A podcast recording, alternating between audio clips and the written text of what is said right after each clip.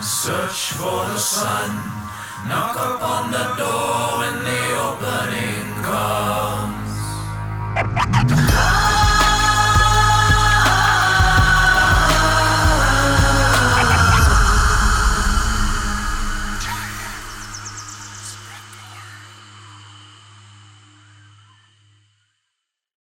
What kind of therapy unfolds from a doshic system? First of all, it's not a doshic system. It's an understanding of uh, how creation is designed, that there is a Purusha, meaning a, super, a supreme mind, let's call it like this, and that the supreme mind wants to manifest through Prakriti, if I said it properly, which is nature. Nature then subdivides in its elements, which are the five elements that we've spoken about. Now, for whatever reason, and this is very seldomly spoken about, uh, nature will manifest in the way that it has to and take all those various forms. Within, within each living organism, there's composites of those elements. A cucumber is clearly made of water and whatever, a little bit of earth and see what I mean? Air. And a human being is made of has a different constitution. So the, as, as I explained to you before, the dosha is the um, if you imagine uh, energy circulating in a circuit, in order for you to have light, there needs to be a resistance, an accumulation of tension or a blockage so that it creates a resistance and by default creates a difference of potential so that it creates a phenomenon. So, if you want to materialize the body, if everything is energy, you have to create the accumulations or the resistance in a particular kind of setup. So when this, the current of life passes, it lights up something or brings an organism to life. You have to create a container, a resistance like a lamp, literally. So the different doshas are, uh, each dosha is supposed to represent, um, Pitta dosha, let's say, is going to be fire with water. It's a it's there's they make it three and it's the, they're pairings of elements it's just a more dense classification system and now those doshas the accumulations within your body and the way they're adjusted are, is going to create your person if we can call it like this or your nature or how you're constituted. Now like i said all of this has to be activated and the activating element has nothing to do with that. So when they are going to engage in a healing modality, when they see where what is a disease, a disease is there's a stagnancy in the movement of the elements inside the body. There's a blockage. But their, their gauge, how do they gauge how it's supposed to move according to how you're constituted? You get it? So these are your dosha. This is how this person is constituted. And now we can see that, let's say this person has a digestive issue or problem with the liver and has all these symptoms. Now, when we look at where, his where he's at, uh, constitutionally wise, he's this way far from where what he's naturally supposed to be constituted, which means there are different blockages in the channels of passage where the elements can pass, which block the flow and create different forms of condensations, all kinds of symptoms are awakened. So all we need to do is remove what blocks the proper circulation of the elements. And how do we do this is another conversation, so that we can bring that person back to its best constitution. And what blocks the, the elemental passageways is toxins. So even in uh, the Ayurvedic system, let's say they will say it's ama, which is toxins. Well, everybody who understands a little bit the body will say it's toxins. Whether they call it acidity or whatever, it's something that blocks the proper circulation of the life elements. They're just looking at it from here. Okay, but then they go here. So in osteopathy, we speak about the role of the artery is absolute. Well, the first dhatu is blood from which all the other ones are derived. It's the first thing, it's the thing that gives birth to all the other tissues. Yeah, it's the one that carries the elements. So if there's a blockage of the blood then there is disease. They, that's how osteopathy understands because it's very biomechanical, but it's true. So those in Ayurveda, they will also understand this in a very clear light because it's obvious. This isn't like uh, revolutionary. This is just fucking common sense. The reason it sounds so revolutionary to you is either because you're not familiar with the language or that perspective because we're not this is not our language. You're not used to looking at it from this lens. When I explain it to you, you kind of understand, but it, it's there's a it's a little more subtle, but you get it. But the reason it's revolutionary is because we're accustomed to a medical system that is the antithesis of life. So does it teach you about health? No. Does it explain disease? Zero. It doesn't even have a model of understanding disease. It doesn't know what health is. There is no God in the medical system. The entire modern science is godless. So when I explained to you uh, a few minutes ago uh, the, the Ayurvedic way of understanding the body, what did I start with? A supreme mind, Purusha, that says I will manifest through Prakriti, which is nature. This is, uh, this is how they start. We need a context. And then now you can now decide that you want to study Purusha. So Ayurveda is just, let's say, an, a limb of the Vedas or the, all the sacred teachings. It's just a part. It's a seed. But it's rooted in an understanding of life. Well, go see modern medicine. What is their understanding of life? Well, technically, we say there's nothing. So, how do you understand health or disease? How you understand the human being to understand what's happening to the human being in which context? There is none. But it's not true there is none. There is one. It's underlying, it's unspoken, and most of their priests and scientists are absolute, they're morons. They don't know what they're really doing. It has an ideology and it has a deity, it's just unspoken. So it knows exactly what it's doing, and what it's doing is perfect. But from a point of view of just nature, it's ridiculous. Explain anything. You can't explain. You can't explain anything. So for us, when we're accustomed to this kind of rubbish, well, this is a revolution. I remember the first time I heard about the principles of osteopathy, I'm like, well, yeah, that's fucking obvious. Why didn't nobody tell me that when I was six? Because everybody around me is a moron. They believe that there's a flu that will attack you and invade you and murder you, that nature is against you. This is what the, this is what the world around you teaches you. Yeah, but you know, everybody has this common sense. You know, uh, you need air to breathe. Yeah, everybody understands. Nobody argues. If your cells don't get oxygen, they get sick and die. Yeah? So, what brings the oxygen to the cells? The blood. Well, if there's a tension, it blocks the blood. So it means the tissue suffers. If it suffers for a long time, because it's carne, it's, it's, it's meat, it rots. When it rots, what happens? Well, there's microorganisms that are there to remove the rot.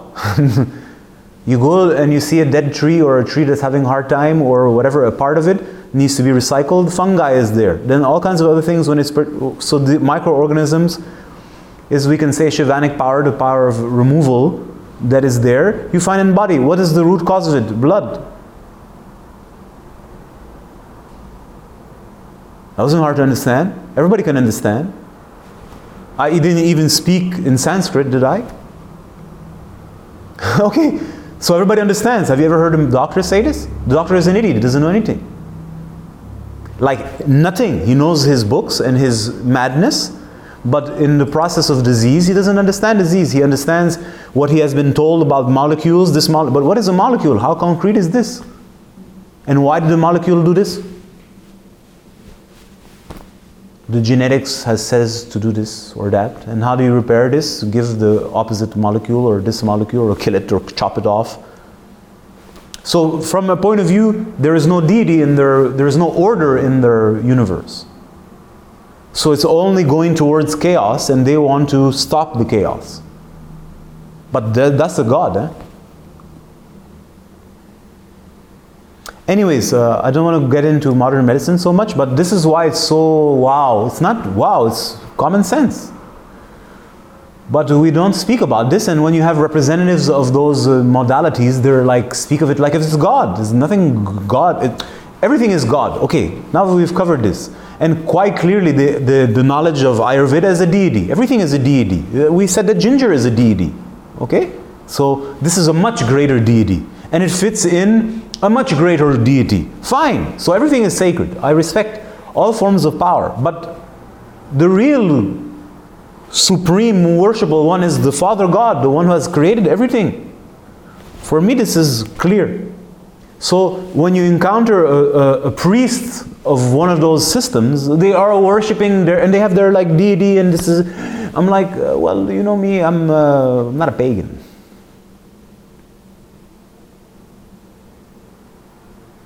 I love the creation of God and I like all the forms that God has created, but I love the forms because it's God who's made them. If there was no God, I wouldn't care for the form. I would think I'm in hell. I'm in a trap and I'm stuck and there's no end to this fucking hell. And it's going nowhere and it's misery upon misery with lies. No, no, no, no. The only reason I love form is because I love God. And God is amazing to be able to create such form. So I respect, I love His creation because He's the creator. And then I can admire whatever form He's made because it's like, how did you make yourself into a spider? Who the fuck does that? How can God, the Supreme, be a spider? Like, how the fuck did you think of that? How did you, how did you make that? Now that's God, not the spider. Of course, the spider is fucking cool, but uh, I'm not gonna hang out with spiders for too long, like those crazy people who worship spiders. right? They worship spiders. I swear to God, I, I, saw, I met one of those. He had a museum in South Africa with it's like a billion spiders. It was a fucking freak show.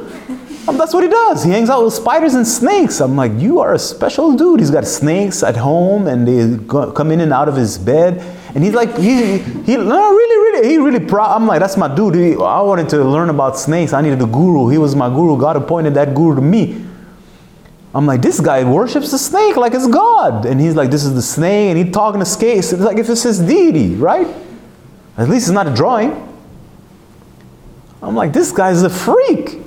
Anyways, God bless the dude. He taught me about snakes because I've if if I if I hadn't been brainwashed about nature, I wouldn't need somebody to unbrainwash me by saying the counter arguments and living it. So I needed this guy who's totally at the opposite to kind of like bring me back to like, oh yeah, neutral thinking, because my mind was polluted by fear. Just like the flat earth conserve for smart smart people. It's like, well, you don't know. Have you ever thought about it? Actually, no.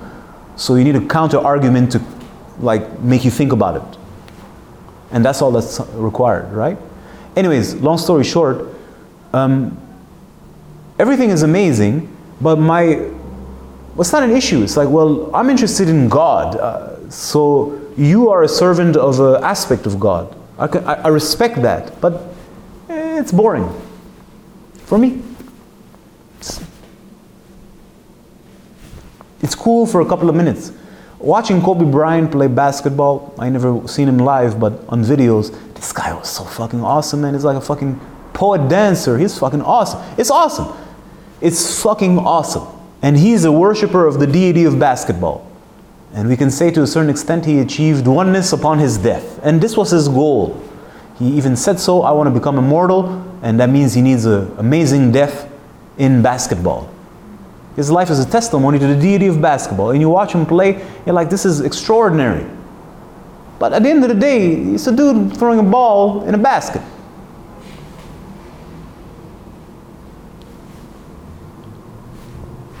okay? And yeah, he won an Oscar, but it was on a movie about basketball. So, what I'm trying to say is that all aspects of creation are awesome. What makes them awesome is that there is a creator who has conceived those to serve you in order to be able to realize the absolute truth. And uh, Ayurveda is amazing, and I've learned, I've discovered so many healing modalities, and I've met really uh, pundits of those of those specific lineages and I'm very grateful to have met them because they enlightened me. Because they are representing that power in, an, in a time where it's almost not accessible. But what I receive from them is not what they say, it's the lineage in which they are in, which rem- helps me remember what I know and teaches me language so I can put words to my experiences. But my real concern, I ain't got nothing to do with that. I am not concerned with the deity of Ayurveda. I may have a pit stop while I'm going from the, the start of the desert to the kingdom. I have to pass through the desert. Maybe I make a pit stop and I meet the people there. I pay my respect. I serve while I'm there. I learn what I need to learn because, of course, the path which is leading me from to start to the kingdom wanted me to go there so I can uh, get something. I serve in return and I keep going. I'm not interested in uh, the oasis. But when the oasis is there, it is because the path has brought to me. I come in with respect, of course. I drink. But I'm not drinking for the sake of the oasis, I'm drinking for the sake of my real journey. And for me, the one I say thank you to is uh, the master of the path, who has put the oasis there to serve me so I can fulfill my duty. And of course, I say thank you to the water, because the water is a conduit of His will. But the God is not the water. So everything has to be put in, in perspective, in my opinion. And uh, it's not a criticism, but it kind of is. It's not, but it is. It's a you see what people are. This is ginger. I love ginger, but it's fucking ginger. you know what I mean? At the end of the day, it's ginger. You take a shit, and is there. Yeah. What's left? It's not. It's ginger. And if I have to now stop at everything that's divine and fucking make a mantra, because everything is divine, I'm never gonna get to where I wanna go. So I need to worship the one that's in everything, which is Father God, and uh, that's it. It covers everybody. Thank you, everyone.